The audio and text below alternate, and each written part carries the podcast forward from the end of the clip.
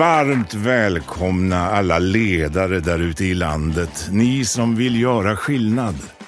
Det här är podden som vill inspirera och ge konkreta tips till hur just du kan bli en vassare chef och ledare. Av och med föreläsaren med över 150 föredrag per år. Författaren till boken Drömarbetsgivaren, rådgivaren, poddaren Svante Randlert. Välkomna till Chefssnack. Podden som snackar med Sveriges vassaste chefer. Nu kör vi!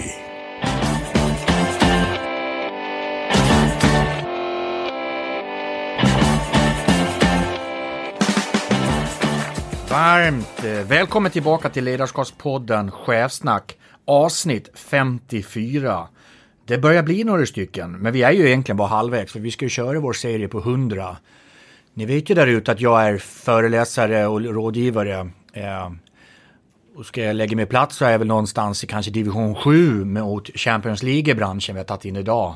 Föreläsarnas föreläsare i Sverige, Kjell A Nordström. Varmt välkommen. Tack så mycket. Du, eh, glad att du är här. Eh, min bransch, liksom, vad ska man säga? Ja, men du har stickit ut och gått i bräschen. Eh, mycket du har gjort i åratal, det gör jag nu, så att jag tittar mycket på, eh, nästan tackar liksom det du har kratt upp åt oss andra, och också internationellt. Eh, dagens avsnitt kommer att vara, det går inte att ha ett avsnitt idag och inte prata om corona. Men jag tänkte att istället för att vi är två killgissande killar som sitter och analyserar vad Tegnell och alla andra gör, det gör de bra utifrån det de kan. Jag tänkte vi ska prata lite för och efter istället. Mm. Så under, det får de andra prata om, så löser du och jag vad har varit innan och framförallt vad, kanske, vad att kommer att bli efter. Utmärkt. Du, eh, kort, eh, jag drar bara lite om alla, lite short story, inget långt vem jag är, jag har mitt emot mig då. Kjell A Nordström, A som vissa brukar, vad står det där för? Är då? Anders. Så har vi tagit av den. En svensk företagsekonom och författare. Eh, gjort över, eh, keynote i över 100 olika länder. På den fina listan, The Global Gurus Top 30 Management, så har varit rankad på nummer 23 på den globala listan och eh, nummer fem i Europa. Över 25 års erfarenhet från jobben med olika multinationella företag och varit rådgivare för många, många bolag. Skrivit fyra böcker. Funky Business, som jag tror väldigt många av er har läst. Karaoke Capitalism. Eh, Funky Business Forever och senast nu Urban Express. Där vi ska prata lite om nye Gud. Eh, och att det faktiskt finns ställen, apropå min dialekt, Gotland. ska vi också prata lite om. Absolut. Och också apropå talare, så sent som några månader sedan fick hederspriset bland föreläsare 2019 på den stora talargaran. Det var kul. Eh, du har hinner med lite genom åren. ja. Eh, och det är faktiskt därför du sitter i den här stolen. Att vi ska prata lite om vad har vi haft? Eh, du har sett, du har varit med om mycket mm. genom åren. Vi pratar finanskris, men vi pratar ännu tidigare saker. Ja. Vad kan vi känna igen oss, men framförallt vad har det blivit och vad tror du kommer bli framåt? Ja. Känns som en bra agenda. Utomordentligt. Du, jag börjar alltid bara för att vi ska, inte för du oftast brukar, men kom igång lite. lite jag börjar en mening med några ord, du avslutar den så kort och koncis som möjligt. Okay. Jag, Kjell A. Nordström, tycker att mitt bästa tips för att bli bättre på återhämtning är att sova. Mitt bästa tips för att bli bättre på reflektion är att läsa. För mig gick det som mest åt helsike inom ledarskap när jag eh, var i Kina. Jag löser oftast riktigt tuffa ledarskapskonflikter genom att Stirra på dem? Nej. Eh, att låta tystnaden verka. Mm. Jag tycker chefer borde göra mer av. Eh, reflektion. Mm. Jag tycker chefer borde göra mindre av. Göra. Den kommer vi ta följdfråga på. Jag eh, tappar min motivation när... All, allt för mycket ohälsa gör sig påmint. Mm. I mitt egna ledarskap då, så skulle jag behöva utveckla? Förmågan att snabbt säga nej. Och jag är så glad att du snabbt till den här podden sa ja. Apropå det svaret. Du, jag tycker konflikter är... Skapande. Mm. Jag lär mig mest inom ledarskap när jag... Tittar på andra. Mm. De misstag jag inte längre begår som chef är... Eh, att tjata på människor. När jag inte tänker på vad jag ska tänka, då tänker jag på... Då gör jag. Och om jag ska beskriva mig själv i mitt ledarskap utifrån en pryl, vad skulle det då vara? Då är jag en bil och en tysk bil. Mhm, Förklara mer och varför. Eh, Den är ganska eh, snabb, drar med mig de andra bilarna på autobahn. Eh, Det är rätt hög kvalitet, den stannar ganska sällan den här bilen. Eh, Den är rätt så rolig att titta på. Den, men inte sticker i ögonen, det är ingen italiensk bil, det är en tysk bil. Ja. En följdfråga, vilken av de tyska bilarna? För det är också särskiljning. Ja, det är sannolikt en Audi. Du, två följdfrågor direkt. Som jag slår ihop det. Du sa det första var att eh, chefer borde göra mindre av att göra. Och när du inte tänker vad du ska tänka, då tänker du på att göra. Ja. Hur hänger de ihop? Ja. Det finns en motsättning mellan tanke och handling. Det är väldigt svårt att tänka samtidigt som man gör. Och det gäller ju alla människor, inte bara mig. Eh, och i någon men kan, mån kan man säga att handling driver ut tanke. Man gör, gör, gör, gör, gör, gör, gör och sen somnar man för man är trött när man har gjort så många saker. Det är ju rimligt. Fatta beslut, har möten, fattar nya beslut, blir informerad, fattar beslut, somnar. Och det där ger ju då begränsad tid för reflektion och att hitta mönster i saker. Eh, för du sa ju också så här att du löser de tuffa ledarskapssituationerna genom tystnad. Och att du tycker fler chefer borde göra mer av reflektion. Ja. Men i dagens informationstäta veckor vi lever i. Ja. Där det överöses nästan med en information overload. Så är det kanske inte lätt att få tystnad eller reflektera. Vilket vi behöver göra mer av. Och egentligen så tror jag det är två saker man behöver komma ihåg om man ska ha ett bra liv och vara en bra ledare. Eh, Det är att kunna skilja på huvudsak och bisak. Och klarar man det så kommer man att få en bra karriär och ett fint liv. Det är bara det att det är lätt att säga det, men det är svårt att göra i praktiken. Vad är en huvudsak och vad är en bisak när det gäller barnen till exempel? Och i dagens tider, självklart alltid varit viktigt, men framförallt under den pandemitiden vi har nu, att kanske till och med viktigare vad vi inte gör just nu. Det är det, precis det som är trixet att vi förväxlar ibland, det tror jag är rimligt för övrigt också, att vi gör ett förväxlingsnummer. Vi tror att arbete innebär så att säga att man rör på kroppen eller att man blir trött. Så som en del människor tror till exempel att man ska vara trött när man har varit på träning. Det ska man inte. Då blir man bra på att vara trött. Så att säga. Vi människor blir ju bra på det vi gör. Och går man då till träningen och gör sig själv trött så blir man bra på att bli trött. Men det innebär ju inte nödvändigtvis att det är bra träning, för det är något helt annat. Och det här är samma sak. Arbete förknippar vi med att man ska det ska hända grejer så att säga. Agendan ska vara fylld och nu jävlar och jag har dragit av fyra möten redan innan lunch och sådär. Men det är ju inte nödvändigtvis det man ska göra. Det är det man gör. Men det är inte nödvändigtvis det som är det nyttigaste användningen av tiden kanske. Ja, du bara titta på alla dessa digitala möten som ganska stor del har sagt nej, nej, nej, vi ska ses. Jag ska åka till Tyskland eller Österrike för ett timmes möten. Ja. Men he- helt plötsligt när det hamnar från nice to have till ett must have så funkar det Zoom-mötet och teammötet. Dessutom så är det ju med Zoom, jag ska säga något om det där alldeles strax, men Zoom och de andra fungerar som teknik har gjort så många gånger tidigare. VHS-spelarna, CD-spelarna, de blev ju inte bra förrän vi började köpa skivor i stora mängder. För det är väl ingen som vill produktutveckla något som du kommer att sälja i ett fåtal. Men när vi, lyssnarna, började ösa på och köpa hem de här. Då kommer det in pengar, då startar produktutvecklingen, då börjar man anpassa maskinerna och de blev fort mycket bra. Det är klart att det kommer att bli så med de här plattformarna. De kommer fort att bli mycket bra. Nu, när vi börjar använda dem i stor skala. Utifrån en huvudrubrik, det som har tagit oss hit kanske inte tar oss dit. Om vi håller utifrån det att... Vilken bra rubrik, ja. Eh, och med underrubrik på omdefinition av ord och betydelse. Ja, Eh, för att vi bara kan ta ett ord om det Zoom gör är ju att ses.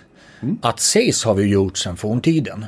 Att ses kommer vi göra i många tusentals år till. Bara frågan, vad är att ses? Yes. Vad är att lyssna på musik? Precis som du har gått in på. Det tänkte jag vi ska prata om. Och I och med att du har sån lång historia liksom från 90-talet och jobbar på Handels och tittar på många multinationella bolag. Vad, för du har nämligen, för att citera dig, så har du sagt att ja, men den här pandemin förändrar oss fundamentalt. Alltså allt fundamentalt. Och det gjorde inte finanskrisen på samma sätt. Nej. Jag tycker vi tar lite reflektion kring det då. Ja. Finanskrisen, pandemin, skillnader. Finanskrisen startar med att det blir fel i maskineriet. Det finansiella maskineriet. Hjärtat i kapitalistiska maskineriet om man så vill. Där finns det en massa kugghjul som tickar och går hela dagarna och ska göra det enligt ett visst mönster. Och när finanskrisen kom så är det ett tekniskt fel i det finansiella maskineriet som gör att det finansiella maskineriet faktiskt låste sig. Vilket är mycket märkvärdigt. Det blev stopp. Det var inte gnissel utan det var stopp. Det blev stopp. Ungefär som man kastar in en träsko i ett kugghjul. Så bara tvärstopp. Och det ställdes inte ut några lån. Det fanns ingen finansiering. Eh, Scania, om jag minns rätt, jag träffade chefen för Scania eh, en eller två dagar efter att krisen hade börjat. Och han konstaterade att det är absolut stopp. En order hade kommit in. Helt enkelt därför att det finansiella maskinet stoppade. Precis som man tänker sig ett stort maskineri. Det påverkade ju inte så mycket dig och mig och vårt umgänge och frukost och gå på bio. Det kan man ju inte säga. Det här börjar ju i en helt annan ände. Det börjar med ett virus som förändrar ditt och mitt och alla andra människornas beteende. Låt oss kalla det utifrån och in då i den meningen. Utifrån om man ser det från det ekonomiska maskineriets horisont. Och som sen tar sig in i maskinen och börjar påverka kugghjulen och hur de rör sig. Så det är verkligen 180 grader kommer från ett annat håll, den här krisen. Vi tog oss ur finanskrisen. Ja, Det är konstaterande. ja, Eh, jag gjorde en jämförelse med dagens coronakris, lite som en, en, en feber. Eh, vi vet inte om vi har 39 eller 41 grader. Vi vet inte när det är över. Vi vet att det kommer gå över. Eh, vad kan vi lära oss från hur vi tog oss ur finanskrisen? Finns det någonting i det som vi faktiskt kan lära oss eller ta med oss den dagen vi börjar se att vi tar oss ur coronakrisen? Fast det var 180 graders skillnad på hur vi kom in i dem. Rent, rent tekniskt, ja, vi kan lära oss lite från finanskrisen. Ehm, jag kan ta några exempel. Hur stater och företag hanterar säkerheter som man får in i stora mängder. När långivare misslyckas med att betala så får man in fastigheter, ett spa, en fiskfarm och lite andra grejer som man plötsligt blir ägare till om man är Handelsbanken. Eller någon annan bank. Gottelådan. Och då får man en väldigt trevlig gottelåda. Och då är frågan hur ska Österrike, om staten Österrike får in sådana här verksamheter och blir ägare, delägare eller helägare i dem, avveckla och hantera. Det gjorde vi mycket skickligt. Väldigt, väldigt skickligt. Eh, det kan vi absolut ta med oss från den förra krisen. Nummer två, att agera snabbt. Ehm, vi agerade snabbt under finanskrisen och jag måste säga att jag är imponerad av våra ledare världen runt, oavsett politisk inriktning, i hur snabbt man tog tag i krisen och agerade. Och uttalade det också mycket tydligt. Nu eh, gör vi de här stödordningarna, kontroll gör vi sen. Vi börjar inte med en utredning, vi börjar inte med att fråga oss om det här är det lämpliga. Vi börjar inte med en debatt, vi tar ett beslut, vi rullar ut det, vi granskar sen. Tyskland gjorde det, Sverige gjorde det, land efter land efter land valde samma policy så att säga. Tänker oss också det före och efter. För innan, före så sa vi, nej men över partigränser, svårt att komma överens. Det skulle ta lång tid. Eh, Och vi tyckte så pass olika. Men titta nu, det går att ta beslut tillsammans. Mm, det gör det. Eh, Och då är det ju också intressant, vad blir det för efter det här? När det faktiskt bevisligen går att lösa det här. Det fanns pengar etc. Det går liksom inte bara att säga nu ska vi tillbaka till normalen när vi inte ska komma överens och jobba tillsammans. Tillit är ju ganska intressant hur vi i Sverige har applicerat en tillitsmodell kontra andra länder apropå ledarskapets finaste form. Eh, Vad är dina tankar kring det, före och efter? Tillit ja. Jag ska säga något om den där tilliten. Eh, men jag ska också säga något om kris i största allmänhet. Som ju är finfint för ledare som arbetsmaterial. Om man jämför med en konstnär så behöver ju konstnärer lera eller oljefärger och en panå. Man behöver ett visst arbetsmaterial. Kris är ett väldigt fint arbetsmaterial för en politisk eller ekonomisk ledare. Även en militär ledare. Man kan vara terrorist också, man kan vara ledare även där. Det vill säga att deklarera kris, att det kommer en kris och att använda den dynamik och kraft som finns i att vi människor då förenas i någonting. Som gör att vi plötsligt står där sida vid sida och jag behöver inte förklara för var och en varför vi ska göra det här utan alla förstår varför vi ska göra det här. Ehm, och på det viset är ju coronakrisen pedagogiskt utmärkt. Alla förstår på en gång varför flygen står på marken. Varför vissa väljer att ha ungarna hemma från skolan behöver inte ytterligare förklaring. Varför vissa butiker på Hamngatan är stängda och varför alla, några inte kan betala fullt ut hyra under den här perioden. Allt det här går att förstå utan någon vidare förklaring. Det är ju fantastiskt. Som arbetsmaterial för att få saker gjort fort. Eh, och det visar ju på att ledare kan och bör använda kriser väldigt aktivt för att få saker gjort. Och det gör vi i liten skala men jag tror vi skulle kunna göra det i väsentligt större skala. Om vi tar fäste i just ledarskapet i och med att det är en mm. ledarskapspodd som heter Chefsnack. Vi hade en IT-krasch, yes. vi har haft en finanskris och nu har vi en coronakris. Mm. Finns det någon X, Y, kanske Z-faktor som du har sett varit helt avgörande då i ledarskapet i dessa kristider? Du tänker på nu, den här sista? Ja, men också historiskt erfarenhetsmässigt. Någonting som stack ut i ledarskapet som nu efteråt visar sig att det där var riktigt bra att vi gjorde. I och med att det är en praktisk podd det här.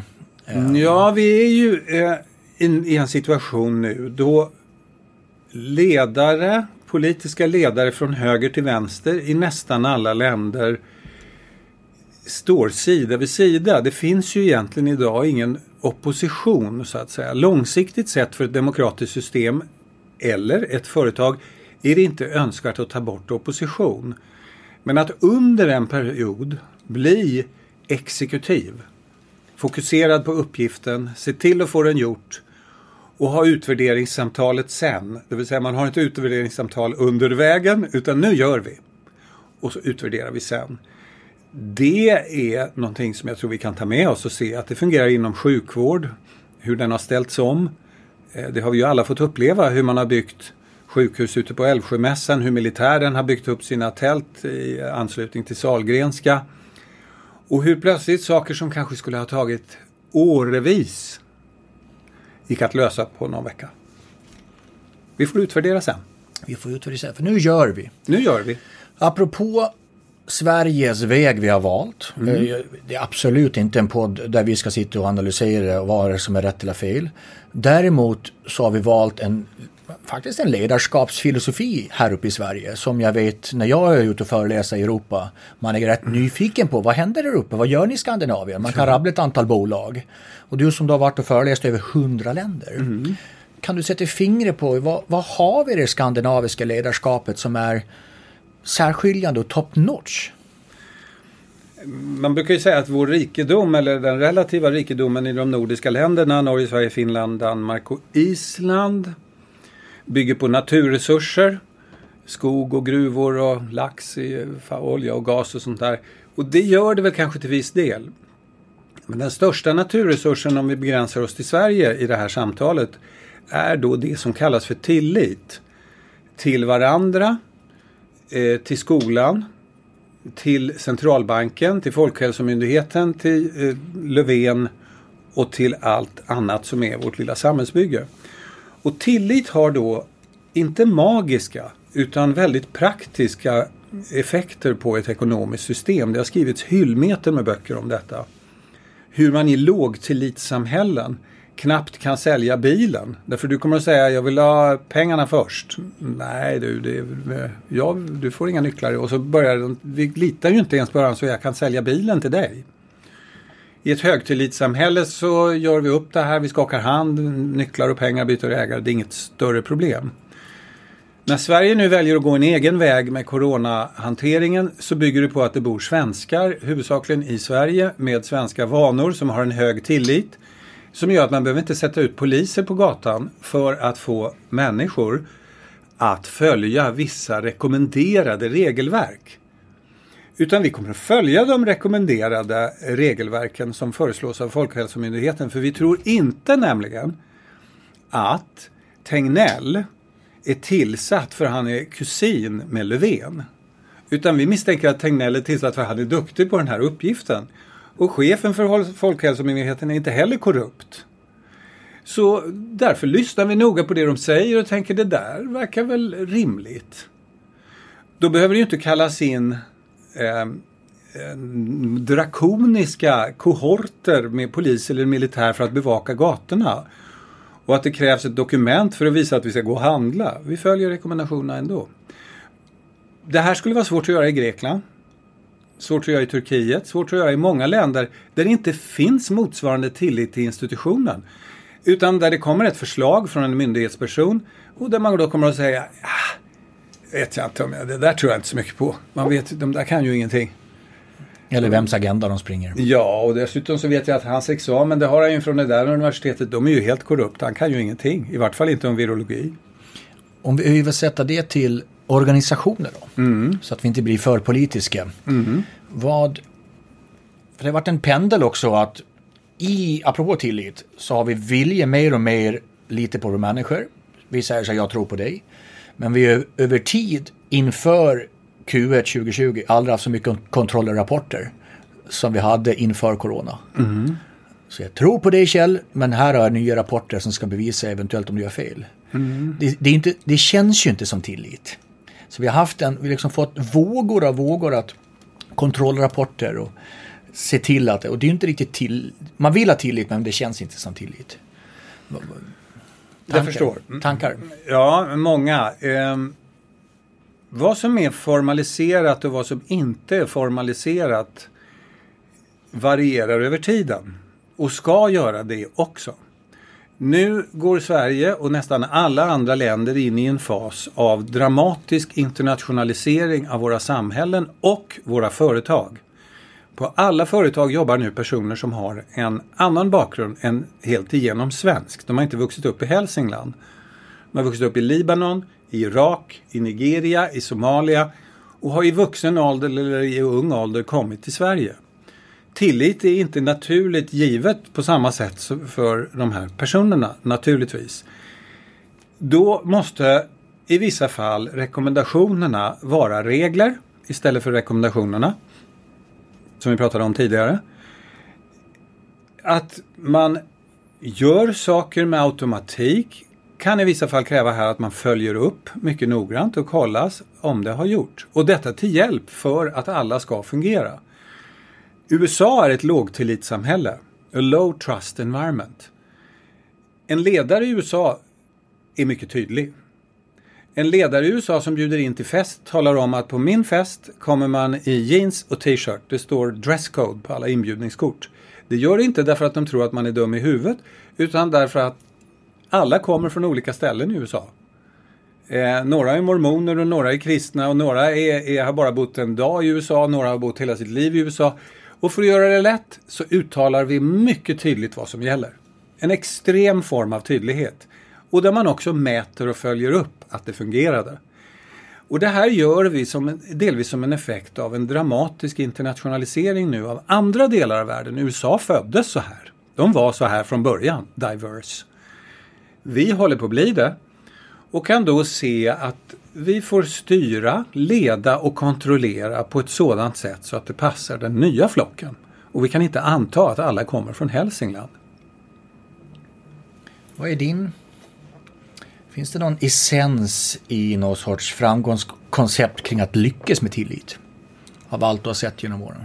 Ja, det är ju egentligen någonting som på holländska finns det ett roligt uttryck som säger att eh, tillit kommer till fots men lämnar till häst. Och jag tycker mycket om det där, för det sammanfattar det på ett väldigt bra.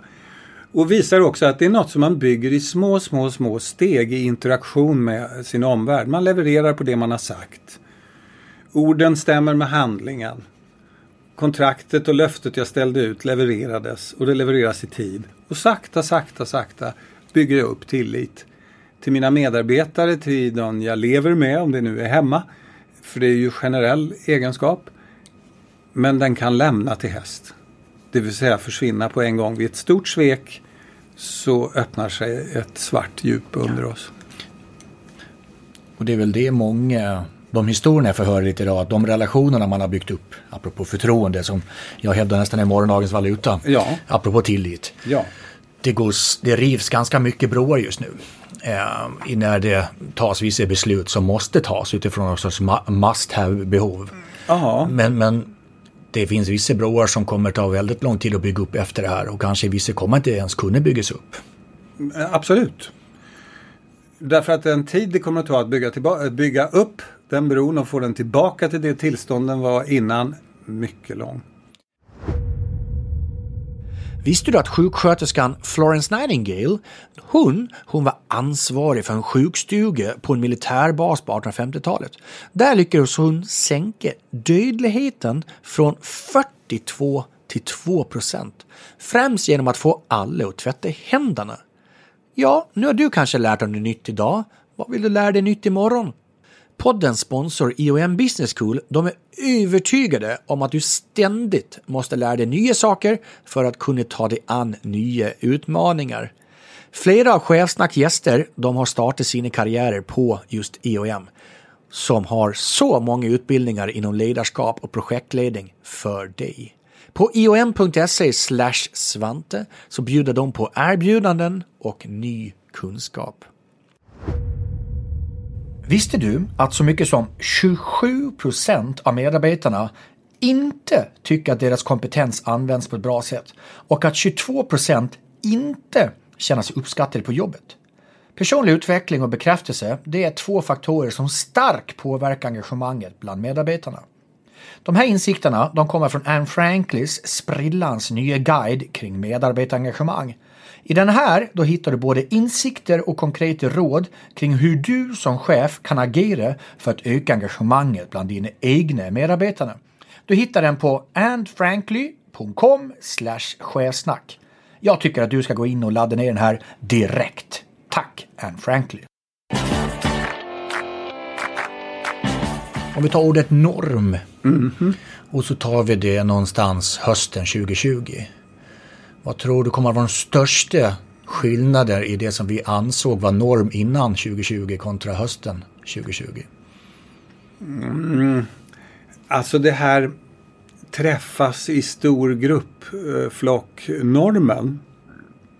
Den har vuxit till sig dramatiskt under 30 år. Vi sitter på ett sånt hotell och samtalar som heter At Six som är byggt för att flera tusen människor ska kunna träffas i flock. Eh, Almedalen på Gotland, där är det 20 000 människor som träffas i flock på mycket liten yta. Bokmässan i Göteborg, många, många tusen människor som träffas på liten yta. Fotbollsarenor. Fotbollsarenor, bio. Många människor som träffas på liten yta och är tillsammans. Den normen kommer att ändras.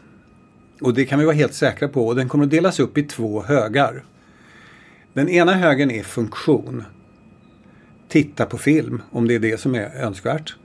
Eh, träffa en representant för arbetsgivarna. Få tag i någon på Bonniers, om det gäller bokmässan.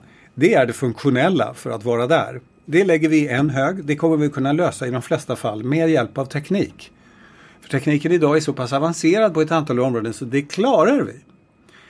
Sen har vi jättestora, enorma, galopperande sociala behov som vi har med oss sedan många miljoner år tillbaka som härjar inuti oss som gör att vi vill vara nära och vi vill träffas och vi vill hänga. Den sociala varelsen. Och den lägger vi i en annan hög. Och då kan vi se att Almedalen kan delas upp i två högar. Den funktionella högen den löser vi med hjälp av teknik.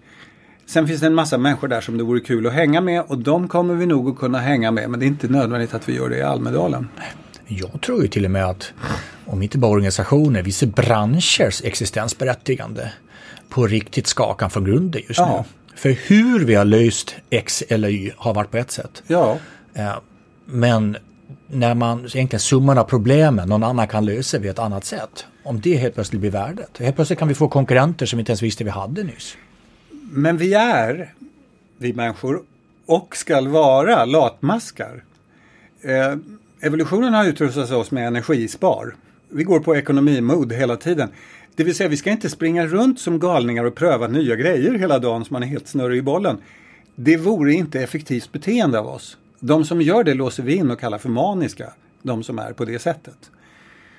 Men nu är det kris.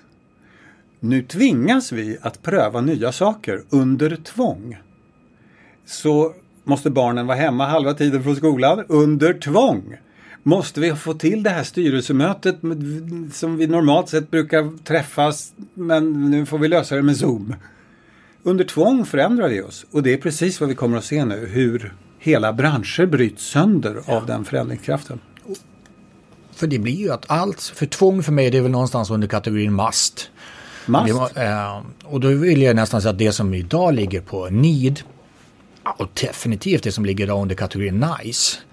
Vilket nu vill jag ju som eh, född på Gotland och jag vet att du är ofta på Gotland. Eh, en sak jag är på genuint orolig för Almedalen det är ju för att om Almedalen kanske har varit nice to have eller need to have. Men det har inte varit must have. Och man har kanske trott att det varit must have och nu blir det ingen Almedalen 2020 och så kommer massor av människor inse att det gick ju bra utan det här. Så vad händer år, nästa år då? Och det, det, där kan jag översätta till ett antal organisationer som mm. har haft ett antal kunder som har köpt vad man bara har köpt. Mm. Sitt försäkringsbolag eller sin bank som man bara haft som man allt. Men nu har vi testat mast inom andra segment och helt plötsligt finns det ingenting om varför vi ska gå tillbaka till det där. Och då kan vi faktiskt existentiellt ta bort ett antal organisationer och branscher hur fort som helst. Absolut, och den här energisparfunktionen hos människor, den fungerar ju åt två håll. Den här krisen, det vet vi idag, det visste vi inte om vi hade träffats för en månad sedan. Kommer att vara med oss i 18 till 24 månader. Det verkar alla virologerna vara relativt eniga om att det här är inte utagerat till jul. Ej heller till våren, utan det kommer att hänga kvar nu i världen en period. Troligen två år. Då etablerar man nya vanor. Och eftersom vi är latmaskar och har ekonomi, eh, det här economy mood inbyggt i oss så kommer det vara lika svårt att ändra tillbaka sen. När vi väl har valt oss vid det nya tillståndet. Att sen, Apropå ny norm. Ja, ny norm. Det har ju bildats en ny norm. Vi träffas på Zoom. Det kan man göra på Zoom. Nej, men vi zoomar på det. Ja, men ska vi inte träffas? Nej, men det, tar, det, det är så dyrt och så tar det en hel, flera dagar om vi, jag ska resa ner till Göteborg. Nej, men vi zoomar det. Ja, det tror jag vi som, i och med att du och jag är kollegor, eh, vad är ett föredrag? Ja. Eh, jag tror att det kommer ställas ännu mer krav på när vi väl ses relationsmässigt, inte det mm. funktionella, så kommer det upplevelsemässigt krävs så mycket, mycket mer. För det många gör egentligen av oss, det är att vi bara flyttar in i en ny kanal. Mm. Det är lite som printbranschen blev digital, man tog befintlig tidning och bara flyttade in. Det upplever jag lite i vår bransch, ett antal branscher gör nu också. Mm. Vi gör samma sak som vi gjorde innan fast vi bara lägger en ny fiskedamm. Mm. Det är något annat. Vi behöver ha en viss typ av föredrag på Zoom och en viss typ av föredrag när vi faktiskt ses i en sån här konferenslokal vi nästan sitter på. Det här tycker jag att man kan lära sig en del av en annan bransch. En bransch som jag har en fot inne i. Jag har ju eh, en del av mitt liv i teatern eller vid teatern och är styrelseordförande i en teater på Gotland som heter Romateatern, Som är en så kallad finteater, Shakespeare-teater. Eh, skådisar som jobbar på en scen och trampar tilja är något annat än en skådis som är uppvuxen med att spela in såpopera.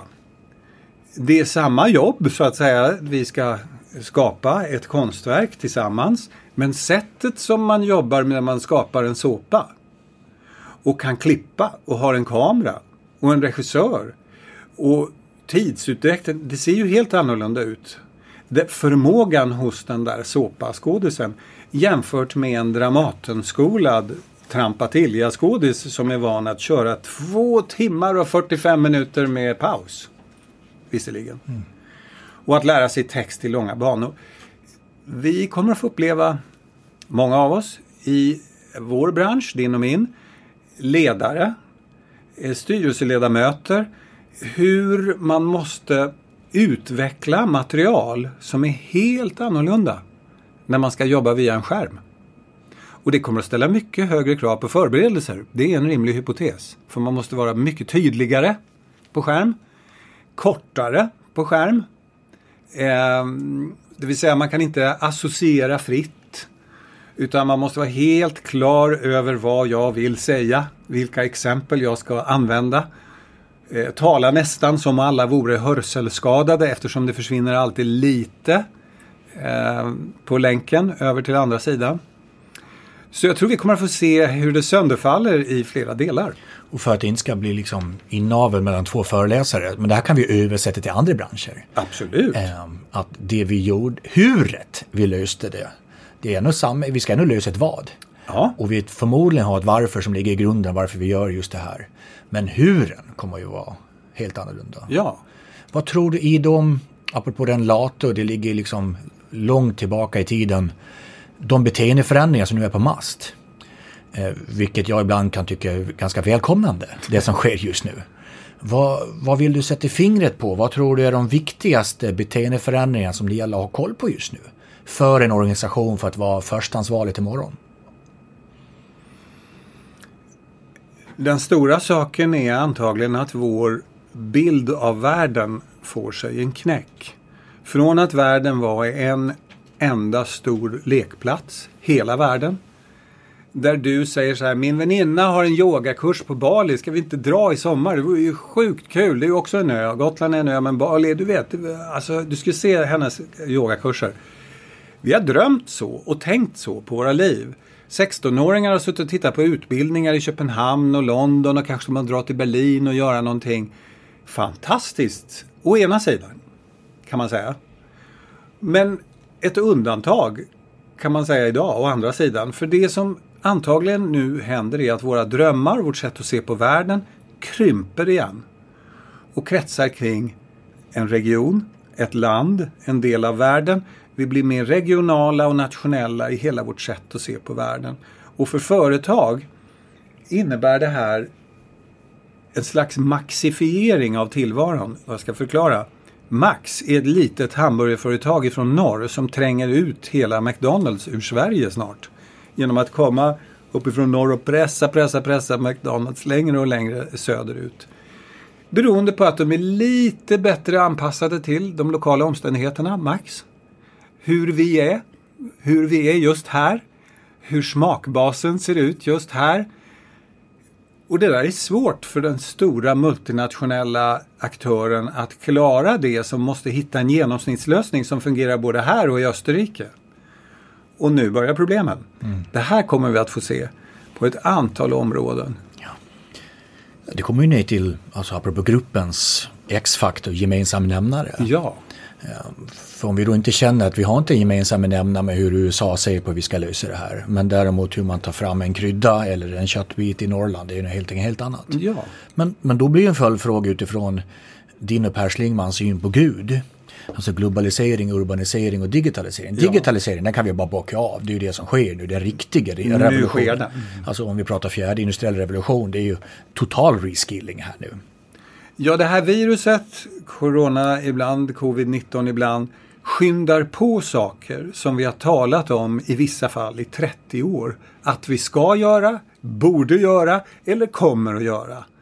Eh, shoppa på nätet.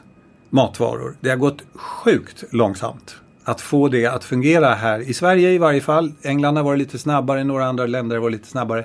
Nu tog det fart. Att vi skulle konferera och umgås med videoconferencing har sagt sen, i minst sedan år 2000 att det skulle påverka flygandet. Det har inte hänt. Flygandet har ökat. Videoconferencing har ledat ganska konstant. Tänk när Tandberg kom med sina första... Ja, mm. och tekniken har funnits länge, länge, länge. Nu gör vi det. Och nu är vi där igen, latmaskarna så att säga. Sju miljarder latmaskar har haft den här tekniken men latmaskarna, nu tar latmaskarna fram den. För att det kommer till must have. Nu är det must. Och då packar vi upp den och då gör vi det. Eh, ta små cocktails tillsammans på Zoom-plattform och säga hej till varann en lördag istället för att åka runt hela Stockholm. Bara hänga en stund tillsammans. Hur var din vecka? Ja, men jag gjorde det. Ja, sen kom min fru hem, hon har varit borta. Eh, skål på det förresten. Ja, och det är ju det alla som sitter och lyssnar nu borde och måste, apropå mast. Vad, hur förflyttar jag min organisation till det där mast? För är vi inte mast så har vi inget existensberättigande imorgon. Men då, så vi lämnar digitalisering, ja. Globalisering och urbanisering då. Mm. Den globaliserade One World. Vad, vad händer med det första? Vad händer, globalisering har varit inne på, men urbanisering då? Apropå det du fick lite skit för på eh, Nordic Business Forum 2017 och sa att Värmland och Gotland är så kallad skräpyta. Skräpyta. Eh, då vart det livat. Ja, det vart det åka av. Det kom eh, 17 000 eh, olika nedslag inom loppet av en timme tror jag på sociala medier och så här. Ja, det blev åka av. Eh, junk space är ett ord, en ordlek eh, som en holländsk arkitekt gjorde därför att han hade sett att det fanns något som hette space junk. Det är gamla satelliter och sånt som åker runt jorden så här, och bara ligger och skräpar där. Och där ligger mycket grejer. Space junk. Han är arkitekt den här karln, han heter Rem Koolhaas. Och, och, så gick han där och fantiserade om men då måste det ju finnas junk space. Yta som är skräp. Och yta som är skräp, det är yta som vi människor har använt, bebott, varit på, men dragit och bara lämnat. Och det har vi alla sett. Gamla övergivna fabriksbyggnader eller hus, ni vet där taket håller på att ramla in och fönstren är trasiga. Det var det han menade. Mm, inne i städer finns det också viss junk space. Platsen under Västerbron, precis där pelarna står. Just det. det är en junk space. Det är ingen som vill vara där om man inte är yrkeslodis eller något. Då kanske man vill bo där. Det är dream space. Vad sa du? Då är det deras dream space. Det är deras dream space. Där får du vara i fred. Det är ingen som är där och orkar vara där. Och du får bara hålla på. Um, när städerna då började bre ut sig på det här våldsamma sättet som de har gjort, ta över nästan ländernas roll i att driva ekonomisk utveckling och att samla människor. För det har de gjort. Vi kommer ju snart att ha ja, vi har redan 62-3 procent av världens befolkning i städer och rör oss snabbt upp mot 80 procent. Sverige ligger runt 80 redan nu, men fortsätter. Då blir det en hel del platser i våra länder som blir övergivna. Vi lämnar dem för fäfot som det heter. Och då blir de just junk space. Att Värmland och Gotland kommer att användas där som exempel har bland annat att göra med att det lustiga fenomenet att Gotland som ö beter sig likadant som Sverige som land. Det vill säga människorna på Gotland flyttar till Visby. Och det är väldigt tydligt, så det är lätt att räkna vad som händer. Och vad som händer med vårdcentraler och vad som händer med infrastruktur och vad som händer med byggnader, maskiner och utrustning på resten av ön när människorna drar sig ner mot en plats. Och då bildas sådana här övergivna platser. Men kan det här, det som har skett sista månaderna, kan det vara en renässans tillbaka? Kanske. Men det är nog en renässans först och främst för närområdet till staden. Det vill säga att man flyttar till Värmdö, inte till Hälsingland. Och skälet till detta är att tekniken är bra. Den kan hjälpa oss med mycket. Men vi behöver ses en gång i veckan eller några gånger i månaden. Och då vill man dra in. Och då är Hälsingland för långt. Eh, för att dra hela vägen ner till Stockholm för att göra det mötet eller ha den, eh, det avslut, kontraktsavslutet eller vad det är nu man ska göra. Apropå min rubrik på avsnittet, det som har tagit oss hit inte kommer att ta oss dit. Om du får tänka fritt kring den rubriken då. Mm. Vad är det som kommer att ta oss dit? Om du får sätta någon sorts, vi tar bort, apropå vi har pratat om att man ska vara bäst på att ta bort idag, inte lägga till. Om du tar bort allting förutom två, tre grejer. Vad är det som gör att vi kommer att ta oss dit, vad nu dit är? Mm. Det där ekonomisparande djuret som vi är, som är lite socialt, är också eh, lite rädd av sig och nu blev vi rädda och gömde oss under sängen en stund. Och sängen är ofta våra egna länder. Vi springer in under sängen och så ligger vi där och kurar nu. Det är ett rimligt beteende att bli rädd för ett virus som eventuellt tar livet av en del av oss. Så det ska vi ju vara. Men mot eh, rädsla står alltid nyfikenhet. Och den kommer att locka ut oss. Så vi kommer ut igen. Om åtta år, 2024 säger SAS, 2025 säger Lufthansa, tror de att då är vi kanske lite igång igen med flygandet på något likartat sätt som nu. Det är alltså fem år från nu. Tittar vi på hela världen så kanske jag skulle säga att det är 8 till 10 år innan vi är tillbaka i den här känslan av världen som en jättestor rolig lekplats. Där man kan åka till Bali på den där yogakursen som vi pratade om. Det kommer nog att ta ett tag. Men vi kommer ut igen. Nu är vi skrämda, nu är vi under sängen. Men nyfikenheten kommer absolut att ta ut oss igen. Och så är vi igång med globaliseringen igen. Vi har blivit skrämda förut. Alldeles nyss var det två världskrig. Nyss och nyss. Men vi hade det under 1900-talet. Vi hade spanska sjukan i början på 1900-talet. Världen slog igen med en smäll. Slog vi igen gränserna. På det sätt som vi gör nu. The hammer and the dance, som det heter på engelska. The hammer and the dance är sättet som vi alltid har hanterat pandemier på. Du klipper till utav bara helvete och stänger allting. The hammer. Öppnar efter ett tag. Då kommer människorna ut, då sprider sig pandemin, då klipper du till igen. Och vi leker nu med The Hammer and the Dance, men efter ett tag så lägger vi undan hammaren. Apropå dance så tänkte jag ta en övergång just till funky business. Om vi tar den svenska, fick vi kapitalet att dansa. Yes. Hur, hur får vi, hur kommer vi igång med dansen? Vad är liksom, tror du är, du var inne på det, den här första punkten, hur får vi mer igång dansen igen då? Jag tror att när sådana här händelser som pandemier som drabbar alla länder samtidigt, vilket är en det är ganska ovanligt att vi alla är i samma situation runt hela världen och nästan samtidigt. Och de diskussioner som vi då för med varann och de beslut vi tar blir ofta väldigt det blir pedagogiskt. Det blir nästan som en undervisning i hur eh, vissa saker fungerar. Till exempel det ekonomiska systemet. Vi kommer nu att bli varse på ett väldigt kraftfullt sätt, också i det gamla storföretagens Sverige, hur viktiga små företag är för sysselsättningen. Nu, hur viktiga de kommer att vara för sysselsättningen sen och framgent. Det här är ett land vars rikedom är uppbyggt av stora, tunga industrikoncerner. Vi är duktiga på det, att bygga sådana. Så vi har all anledning att vara stolta. Men krisen visar nu att det är nästan en miljon människor som jobbar i små och så kallade mikroföretag. Och det är där vi också har vår framtid i små mikroföretag. Det är ju inte så att våra industrikoncerner kommer att dyka upp och vara någon sorts jobbmaskiner efter krisen. Inte alls. Offentlig sektor kommer inte att vara någon stor jobbmaskin heller.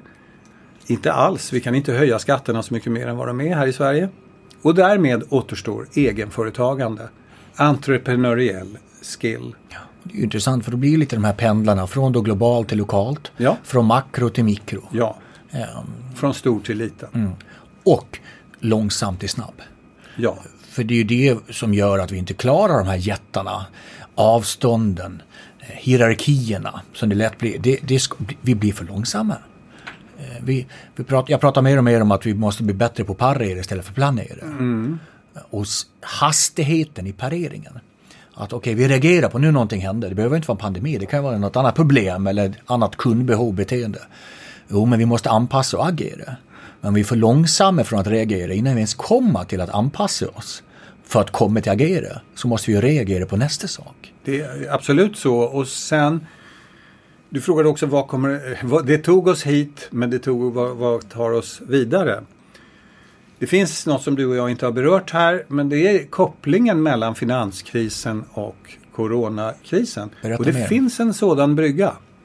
Och den bryggan heter lån. Att låna pengar. Och det kan man göra som företag. kan man låna pengar. Man kan låna pengar som land. Det vet ju alla. Grekland har lånat mycket. Vi har inte lånat så mycket. Och personer kan låna pengar för att köpa ett hus eller en båt eller en lägenhet. När man lånar pengar så tar man en finansiell risk. Alla gör det. Ett land gör det, ett företag gör det och en person gör det. Vi har tagit stora risker under lång tid finansiellt. Och vi har haft anledning att göra det därför världen har varit relativt fredlig. Vi har inte varit utsatt för pandemier på länge. Eh, oroligheter av global natur har vi inte haft på länge. Så vi har haft anledning att tro att ett lån på 8 miljoner, det är väl ingen fara. Det är lugnt. Det kommer ju nya kunder, det flödar på, Just in time. just in time. Det kommer nya förfrågningar, det kommer, lönen kommer när den ska komma. Ett slags flöde av pengar, gods, services och produkter som har löpt jättefint. Och då är det inte så hög risk att ha ett lån. Men när kristider kommer, då löses det här ut i negativ riktning så att säga. Det blir ju en enorm belastning med skulder. Men ändå för en person som är liksom, har en ekonomisk doktorexamen inom internationellt företagande. Ja, Jag som inte har det. Jag blir förbluffad över hur kort tid vi behövde ha lite kris för att alla lador var tomma. Alltså vi har haft ett antal år där vi har mått väldigt bra. Låg ränta etc. Men fyra veckor orderstopp så var det total kris. här gäller det att vara listig. Vi pratade tidigare om tillit. Indier spar. Kineser spar pengar. Israeler spar pengar.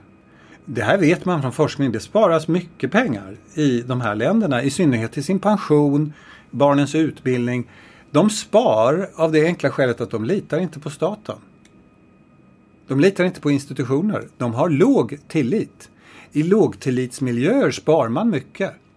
Därför att det finns ingen anledning att lita på att banken finns kvar eh, där, så jag spar i guld istället.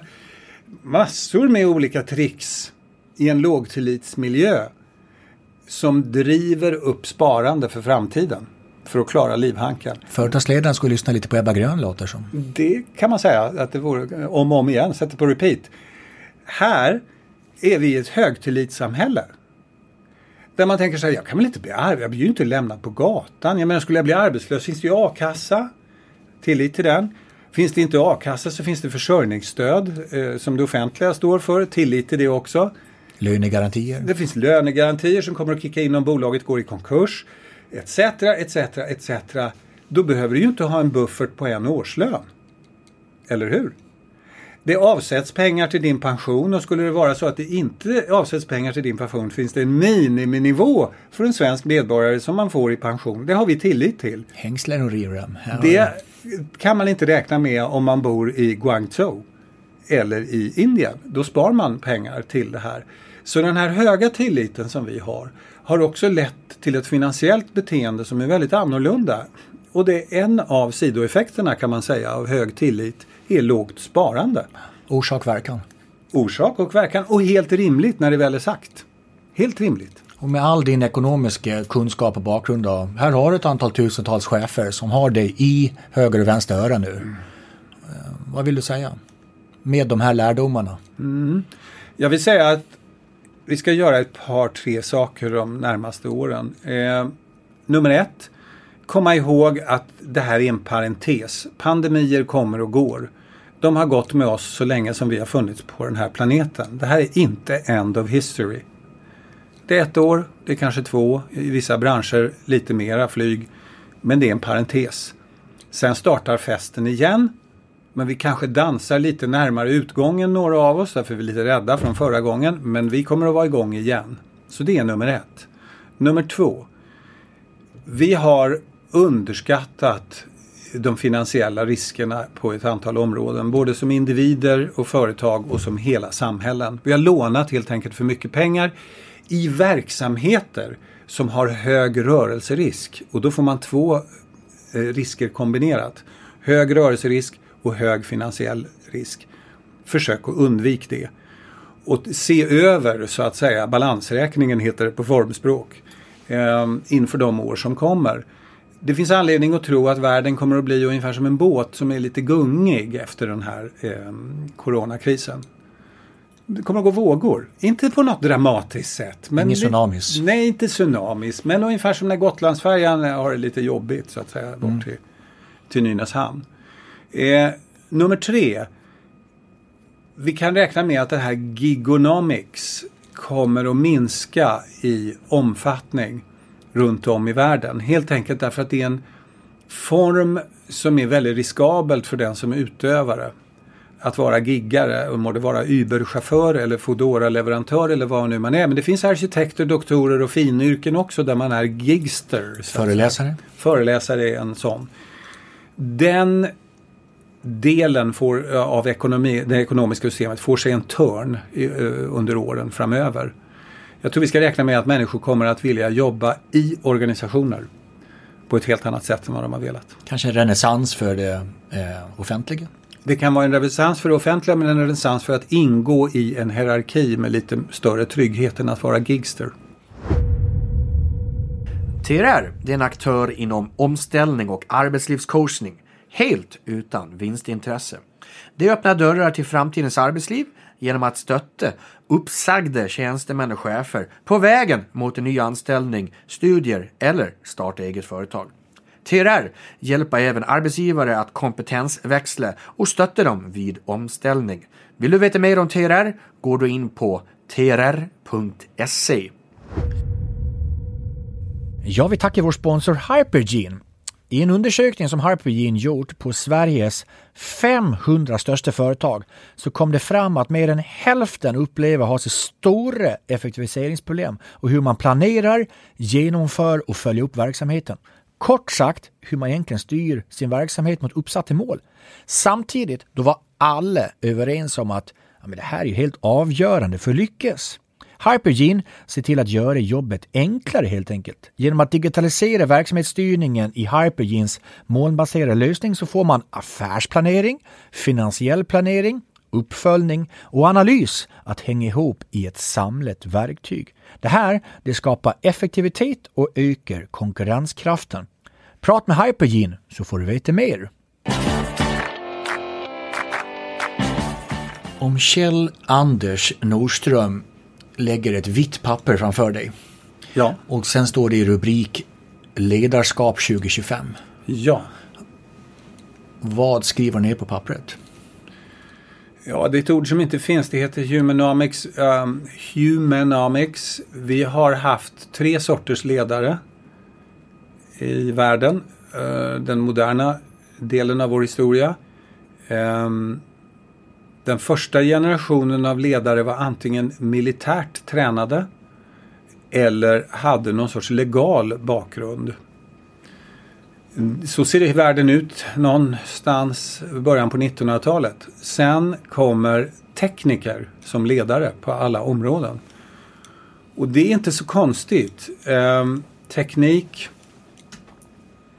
dominerar 1900-talet och den som ska leda någonting bör förstå teknik. Så ledarna är tekniker.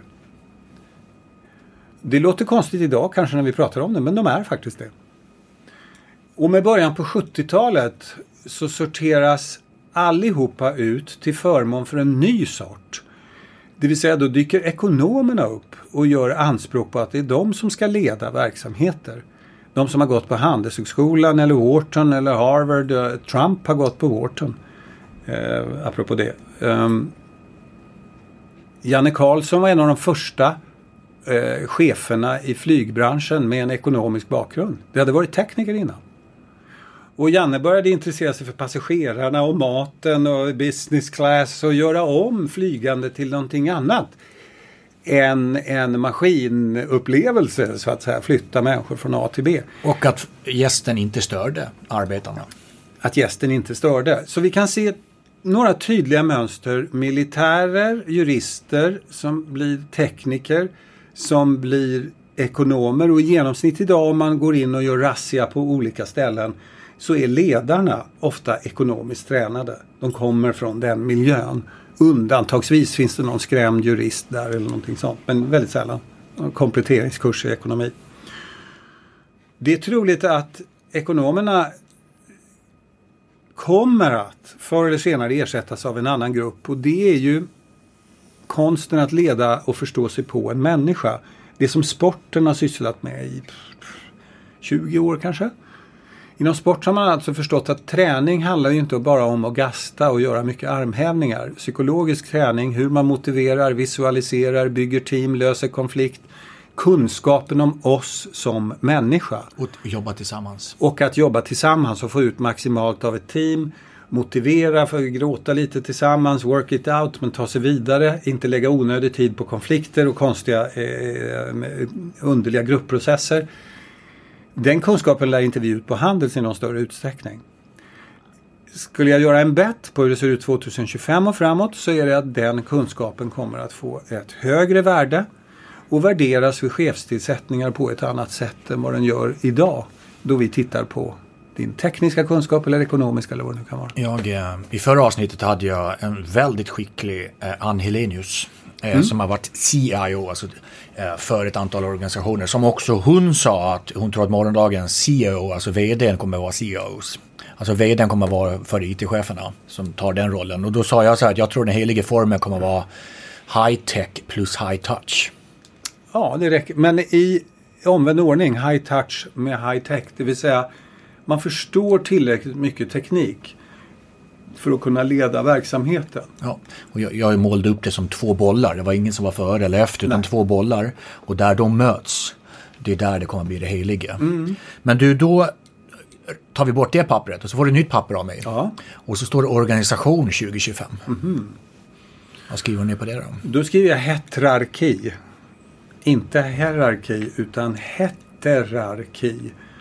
Och en heterarki det är någonting som är organiserat ungefär som ett hologram. Och nu blir det konstigt. Ehm, ett hologram är en ehm, bild som är tredimensionell. Där alla punkter innehåller tillräckligt med information för att skapa hela bilden. Det vill säga, en heterarki är en organisationsform där alla vet allt om allt samtidigt. Inte att chefen har informationsövertaget. Nej. Och makten är det. Nej. Utan här vet alla allt om allt samtidigt. Och när alla vet allt om allt samtidigt kan man agera väldigt snabbt, nästan som ett, en, ett djur eller som en organism om ni förstår vad jag menar. En björn som tvärvänder för alla celler vet ju att vi ska vända nu. Och då vänder björnen. Det är som fågelflocken som på tiondels, hundradels sekund drar till höger istället för Starar då. Det är de som kommer här i hundratusentals. Och den starflocken kan vända på en femöring. Och alla vet allt om allt. Den är heterarkiskt organiserad. Och det där har vi tittat på i många år, forskare. Eh, att bygga heterarkiska organisationer och vad de har för karaktäristika. Och en av de saker som då krävs i en sån organisation är att man delar eh, attitudes. Man har ungefär samma inställning till risk till exempel. Eller samma inställning till kvalitet. Det innebär inte att man behöver vara lika på något sätt. Skavet måste ju, för det är mellanlandet som vi pratar om, skavet måste ju vara där. Skavet går jättebra för det är några är tekniker och några är ekonomer och några har ingen utbildning alls. Men man har ändå samma uppfattning om kvalitet. Till exempel, jag tar det bara som ett, eller noggrannhet alla som jobbar på en revisionsbyrå bör ha någorlunda, eh, vad ska vi kalla det, nykter förhållning till noggrannhet och siffror. Men sen spelar det egentligen inte någon roll vilken formell träning eller om det är man eller kvinna eller somalier eller svensk. Det är av underordnad betydelse. Du hänger på lite apropå vad, vad man borde kunna. Du har pratat om tyst eller vild kunskap. Mm. Kommer in där eller? Ja, den finns i de här heterarkiska organisationerna. Tyst kunskap är det enkla å ena sidan, men svåra. Faktum att vi människor vet mer än vi kan säga. Akupunktur är sådan kunskap. Det är väldigt svårt att berätta så här i en podd hur rent tekniskt akupunktur fungerar i kroppen när man sätter i nålen och vad det är som gör att man kan använda det som en bedövningsmetod. Men det fungerar. Vi vet alltså mer än vad vi kan säga. Men det gör vi på en massa områden. På konst, litteratur, matematik, fysik, eh, IT, energi. Vi vet mer än vi kan säga. Vild kunskap då? Ja, det är att behärska konsten att segla till exempel Gotland runt. Den måste du tillgodogöra dig genom att segla tillsammans med folk. Ta kanske lite kurser men du måste ut och segla. Ut och segla. På fältet, lära sig på fältet. Lära sig på fältet. Förr eller senare kommer du att behärska båten. Eh, leda teamet ombord. Men det finns bara ett sätt att lära sig nämligen genom att göra det. Och göra det igen och göra det igen och göra det. Gärna tillsammans med en mästare. Efter ett tag behärskar du det men du kan inte berätta riktigt om vad det är du gör. Men du kan göra det. Och det där kallas då för vild kunskap. Att behärska någonting. Men kanske inte nödvändigtvis kunna sätta ord på riktigt hur man gör. Och den kunskapen får mycket stort värde ju mer vi digitaliserar. Ja, det är ju ett ord vi har pratat lite om lag, men just ordet träne kommer jag tillbaka så ofta. Apropå träneledarskap eller träneparera. Ja. Vi måste ju göra det då. Det finns ingen elitidrottare som inte tränar på isen, på handbollsplan, på fotbollsplan. Men titta på hur mycket ledarskapsutbildningar som är klassrum som inte egentligen reflekterar över det vad vi borde träna just nu. Intelligenstest används på alla högskolor. Jag har ju varit mycket då vet vi idag att de mäter hur bra man är på intelligenstest. Det vill säga man blir bra på det man gör. Och många av de här studenterna har ju gjort 500 test bara för att komma in. Så efter ett tag blir de ju bra på att göra test. Och då kommer de in. Men det berättar ju ingenting om hur de är på skolan. Det vet vi också för det har undersökts nu vid det här laget. Människor blir på ett nästan extremt sätt duktiga på det de gör. Och är de mycket i klassrum och tränar ledarskap i klassrum så blir de duktiga på ledarskap i klassrum. Men de flesta ska ju inte leda i klassrum sen när de kommer ut ur klassrummet. Ja, och det är väl ganska bra att säga i kris som vi kan väl säga att vi är idag. Ja. Hur folk agerar som vi inte gjorde när vi hade liksom i klassrummet. Och det är det jag menar, att vi måste göra, göra och vara jäkligt närvarande. Och kalibrera kallar jag det för. Ja. Hela tiden kalibrera och förädla. Och nu gör vi. Mm och vi är nödda och tvungna till att göra. Nu är det så att säga, jag, kan, jag vill inte utan nu är det bara att göra. Du, rubriken, det som har tagit oss hit kanske inte tar oss dit. Dina tre avslutande, det här bör våra lyssnare zooma in på. Mm. Sänk den finansiella risken. Ett. Minns att det kommer att bli globalt en dag igen. Men just nu, tänk nationellt och regionalt. Mm. Bra, två. Och den sista? det är vi människor som kommer att vara nästa generations eh, byggnadsmaterial i alla organisationer, inte maskinerna. Så tro inte att det är maskinerna som kommer att ta över. Vi kommer att vara viktigare än någonsin. High touch. High touch. Du, eh, hur känns det?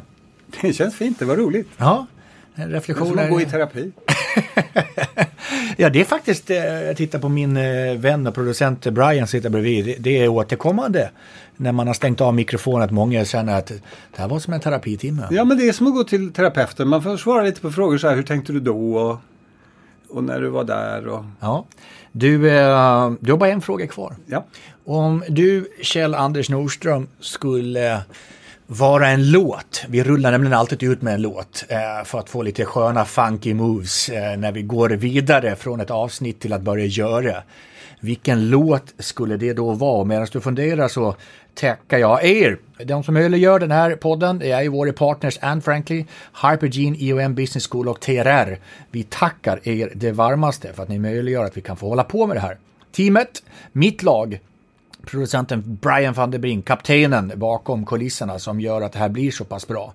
Redaktören Fredrik Andén och researchen Sara Palmqvist. Chefsnack.se, ja där hittar ni avsnittet och sociala medier, LinkedIn och Instagram är vi på. Så vi vill gärna gå in och svara lite på era tankar och reflektioner för avsnittet. Gör gärna det. Dela avsnittet, eh, följ avsnitten. Vi blir så glada att ni blir fler och fler. Med det sagt någon som har skrivit en bok som heter Funky Business. Vilka funky toner rullar vi ut det här avsnittet till? Elton Johns I'm still standing. För vi vet ju att det är tuffa tider just nu och vi har fått lite både smällar i ansiktet och i solarplexus. Men vi kommer att resa på oss, vi kommer att sträcka på oss. Och när det här är över så kommer vi stå där starkare än någonsin. Tack för att du kom och besökte podden Chefsnack. Tack. Your blood like winter freezes just like ice. And there's a cold and lonely light that shines from you. You wind up like the wreck you hide behind that mask you use. And did you think this fool could never win? Well, look at me, I'm coming back again. I got a taste of love in a simple way. And if you need to know while I'm still standing, you just fade away. Don't you know I'm still standing better than I ever did? Looking like a true survivor, feeling like a little kid. And I'm still standing after all this time, thinking.